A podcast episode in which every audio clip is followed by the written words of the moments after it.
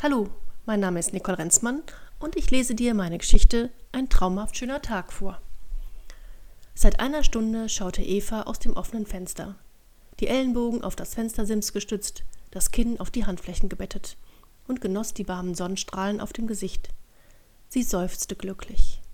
Im Hinterhof spielten die Kinder aus dem mehrstöckigen Nachbarhaus mit dem kleinen braunen Mischling, der dem Hausmeister vor vier Tagen zugelaufen war. Welchen Namen hatten sie ihm gegeben? Rosi? Ach, es war ja ein Männchen, hatte ihr der Briefträger erzählt. Rudi, Rudi hatten die Kinder den Hund getauft und jede Menge Spaß mit ihm. Schon gestern hatte Eva der bunten Schar zugeschaut, die aus zwölf Kindern von drei bis geschätzten fünfzehn Jahren bestand, Jungen und Mädchen gemischt.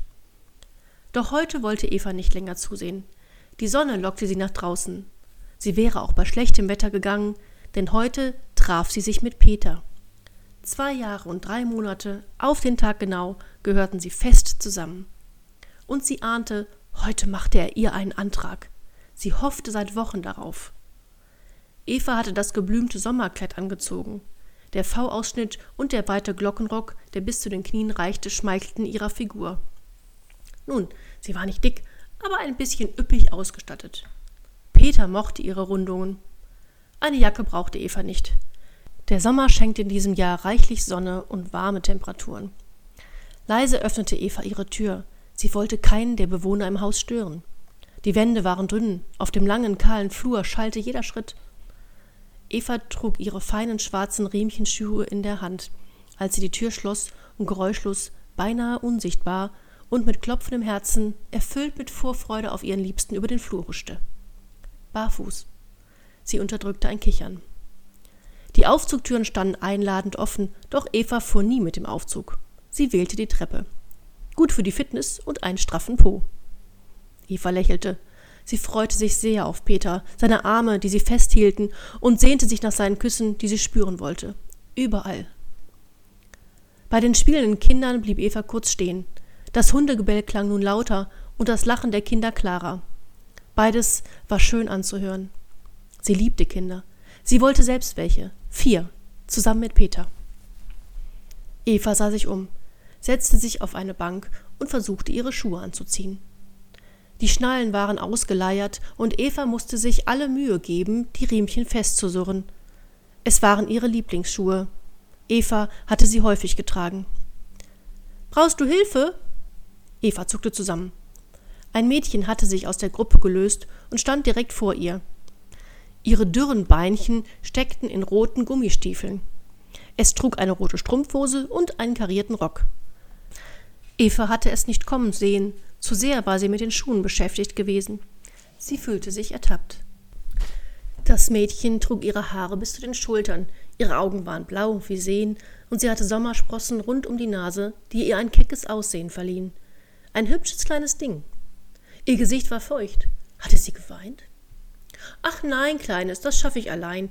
Ich treffe mich gleich mit meinem Liebsten, musst du wissen. Ich glaube, er wird mir einen Antrag machen. Eva blinzelte dem blonden Mädchen verführerisch zu. Endlich konnte sie ihr Geheimnis erzählen. Ehrlich? fragte das Mädchen. Eva nickte.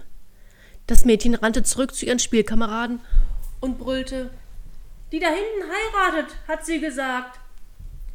Alle schauten zu Eva hinüber und lachten. Sie freuten sich mit ihr. Eva winkte ihnen zu. Die Schuhe saßen fest und Eva machte sich auf zum Park, wo sie Peter treffen würde. Unter den Linden am unteren Rosenfeld, dort hatten sie sich für heute verabredet. Seit Tagen regnete es. Der Herbst brachte feuchtes Laub und kalte Temperaturen, die in der Nacht den Gefrierpunkt erreichten. Zu kalt und ungemütlich für einen Spaziergang bei Tag und viel zu gefährlich für eine nächtliche Exkursion. Vater starrte aus dem Fenster. Dicke Regentropfen trommelten wie ein zu schneller Puls gegen die Scheibe. Ohne jeglichen Wettbewerbsansporn, sein Puls gewann. Im Urlaub waren sie viele Stunden gewandert, bei Tag und bei Nacht, bei Sonne, bei Regen, im Sommer, im Herbst. Die Natur erforscht und Berge erklommen, in Tälern ausgeruht und den Schmetterlingen und Bienen beim Fliegen zugesehen. Diese Leichtigkeit des Lebens vorbei. Sein Herz fühlte sich wie ein aus Blei gegossener Klotz an. Alles vorüber. Er hätte sie niemals gehen lassen dürfen. Evas Herz klopfte schnell und der Gedanke an ihren liebsten Peter und seine Küsse ließ ihren Puls rasen. Sie ging flott, denn Eva wollte keine Zeit verlieren. Noch zwei Straßen, dann würde sie den Park sehen können. Ungeduldig blieb sie am Bordstein stehen, gestoppt durch rotes Licht. Die Ampel war neu. Eva wartete hier zum ersten Mal. Die Sonne brannte heiß, Feuchtigkeit bildete sich auf ihrer Stirn, sie wischte sich hastig darüber. Schweiß schickte sich nicht für eine junge Braut ins B. Sie kicherte. Oh bitte, beruhige dich, redete sie vor sich hin, ein wenig zu laut. Der ältere Herr neben ihr musterte sie. Er lächelte und nickte ihr zu, tippte an seine Hutkrempe. Gesten, die Eva aufdringlich und befremdlich erschienen. Ältere Männer sollten jungen Damen nicht zunicken und sie anlächeln. Das blonde Mädchen stand mit seiner Mutter nur wenige Schritte von Eva entfernt. Sie mussten kurz nach Eva den Hinterhof verlassen haben. Wie einige der anderen warteten, trugen sie einen Schirm. Eva liebte die Sonne und konnte nicht verstehen, warum sich alle davor schützten. Sie mochte das Kitzeln auf der Haut und die Wärme, die sich vom Kopf bis in die Zehenspitzen ausbreitete. Als das blonde Mädchen Eva entdeckte, zupfte sie an der Hand ihrer Mutter, die sich daraufhin zu ihr hinunterbeugte. Das Mädchen flüsterte der Mutter ins Ohr. Beide schauten Eva an. Das Mädchen mit großen Augen, die Mutter mit einem wundersamen Lächeln auf den Lippen. Endlich sprang die Fußgängerampel auf grün um. Eva zögerte nicht, sie wollte den alten Mann abhängen und Peter nicht warten lassen. Ohne auf die Straße zu achten, trat sie auf die Fahrbahn, rutschte mit dem Absatz auf einem kleinen Stein aus und knickte mit dem rechten Fuß um. Ein Schmerz jagte durch ihr Bein, sie ungeschicktes Ding. Nur der feste Griff am rechten Oberarm bewahrte sie vor einem Sturz. Kann ich Ihnen helfen? Fragte ein junger Mann. Er hatte haselnussbraune Augen und schwarzes Haar, wie Peter. Es geht schon, vielen Dank. Doch das Auftreten fiel Eva schwer. Kommen Sie, ich helfe Ihnen. Kann ich Sie nach Hause begleiten? Der Regen ließ nach, doch das änderte nichts. Der Blick durch die Fensterscheibe blieb verschwommen. Tränen, unendlich viele davon, die nicht mehr versiegen wollten. Sie hatten sie gefunden, hinter einem Gebüsch im aufgeweichten Laub. Fünf Tage, nachdem sie das Haus verlassen hatte. Ihr Blumenkleid, in dem sie bezaubernd ausgesehen hatte, klebte an der kalten Haut, der Regen hatte alles durchnässt. Von den schwarzen Riemchenschuhen trug sie nur noch einen, den anderen musste sie verloren haben. Er blieb verschwunden. Ihre Lieblingsschuhe, sie hatte sie häufig getragen. Sie sah noch immer wunderschön aus, obwohl ihre blauen Augen geschlossen und ihre Haare nass und zerzaust am Kopf hafteten. Eva war das hübscheste Ding, das er je gesehen hatte. Alle hatten versucht, ihn daran zu hindern, doch er musste sie ein letztes Mal sehen, auch wenn sie ihre Augen, blau wie Seen, nie wieder öffnen würde. Und nun bekam er dieses Bild nicht mehr aus seinem Kopf. Wie sie dort lag, das rechte Bein angewinkelt, die Arme hinter dem Kopf verschränkt, das Gesicht zum Himmel gerichtet, wie schlafend. Sie wollten ihn fahren, er hatte sich geweigert. Er musste zu Fuß gehen. Der Regen durchnässte ihn bis auf die Haut, sein Gesicht von Tränen nass. Er wollte laufen, laufen, laufen, musste gehen, gehen, gehen und wünschte sich nur, mit ihr gegangen zu sein. Der junge Mann stützte Eva mit dem nötigen Taktgefühl, ohne aufdringlich zu sein oder sie an unpassenden Stellen zu berühren. Auf der anderen Seite der Straße wollte sie sich verabschieden, doch der junge Mann blieb hartnäckig. Sie können kaum laufen. Ich kann Ihnen ein Taxi rufen, das bringt Sie nach Hause. Besser noch zu einem Arzt. Er schien aufrichtig besorgt. Nein, nein, das ist nicht nötig. Ich bin fast da. Ich treffe meinen Verlobten im Park, wissen Sie? Wir werden heiraten. Nun hatte Eva ihre Hoffnung vorgegriffen, aber sie wollte in dem gut aussehenden jungen Mann keine falschen Erwartungen wecken. Doch er schien weder überrascht noch abgeschreckt. Dann gratuliere ich herzlich. Damit Sie pünktlich da sind, schlage ich Ihnen vor, Sie bis zum Eingang des Parks zu begleiten. Geben Sie mir Ihren Arm. Eva widersprach nicht, legte ihren Arm um seine Schulter und ließ sich helfen. Schließlich wollte sie Peter, ihren Liebsten, nicht länger warten lassen. Sie hatten sie gesucht, die Polizei, die Hunde, die Nachbarn, die Kinder, das Personal, alle. Am fünften Tag wurde sie zufällig von einer Spaziergängerin entdeckt. Zufällig, hatte die Polizei gesagt. Warum hatten sie nicht zufällig fünf Tage vorher dort nachgesehen? Die Polizei, die Hunde, die Nachbarn, die Kinder, das Personal und die Spaziergängerin. Warum nicht? Sie hätten die Türen abschließen müssen, das Personal. Er hätte nie auf sie hören sollen, die Kinder. Er hätte auf sie aufpassen sollen, wie er es ihr versprochen hatte. Er würde es nie wieder gut machen können. Am Eingang des Parks verabschiedete sich der junge Mann von Eva. Sie bedankte sich lächelnd.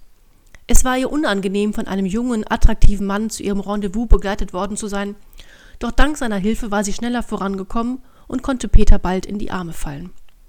Zu ihrem Treffpunkt im Park humpelte sie allein weiter. Eva drehte sich ein letztes Mal um. Der junge Mann winkte. Sie winkte zurück.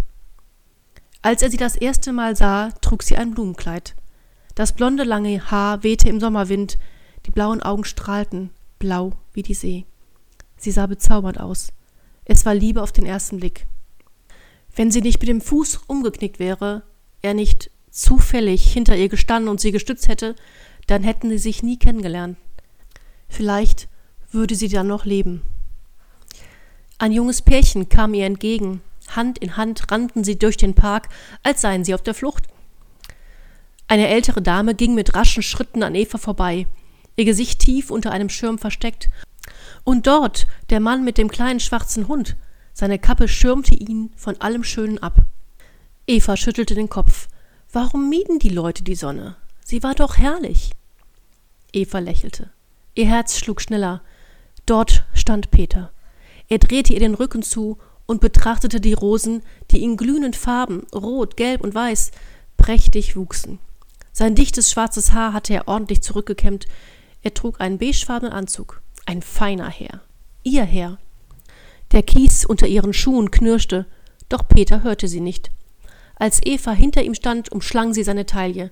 Da bin ich, Peter. Endlich drehte er sich um. Doch das war nicht Peter. Vor ihr stand ein Mann, ein Fremder. Sein Haar war schwarz, das sich in der Stirn lichtete. Er trug eine Brille. Der Anzug war der eines Straßenarbeiters. Dieser Mann war nicht Peter. Was hatte er hier an ihrem Treffpunkt zu suchen? Er schüttelte den Kopf, und während er sich von Eva entfernte, schimpfte er leise über die bescheuerte Alte. Sie blieb einen Moment stehen und starrte hinter dem Fremden her. Peter war noch nicht da.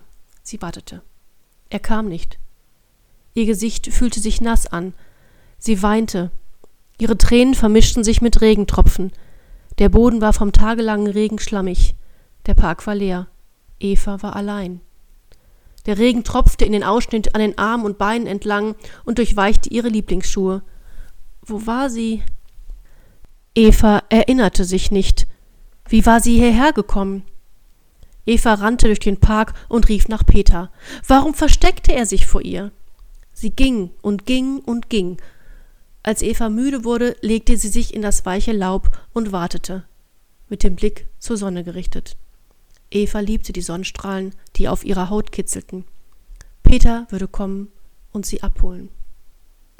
Kommst du, Vater? Er griff nach seinem Stock, der am Fenstersims lehnte. Marie, seine älteste Tochter, hatte ihn mit Rosen geschmückt. Rote, gelbe, weiße.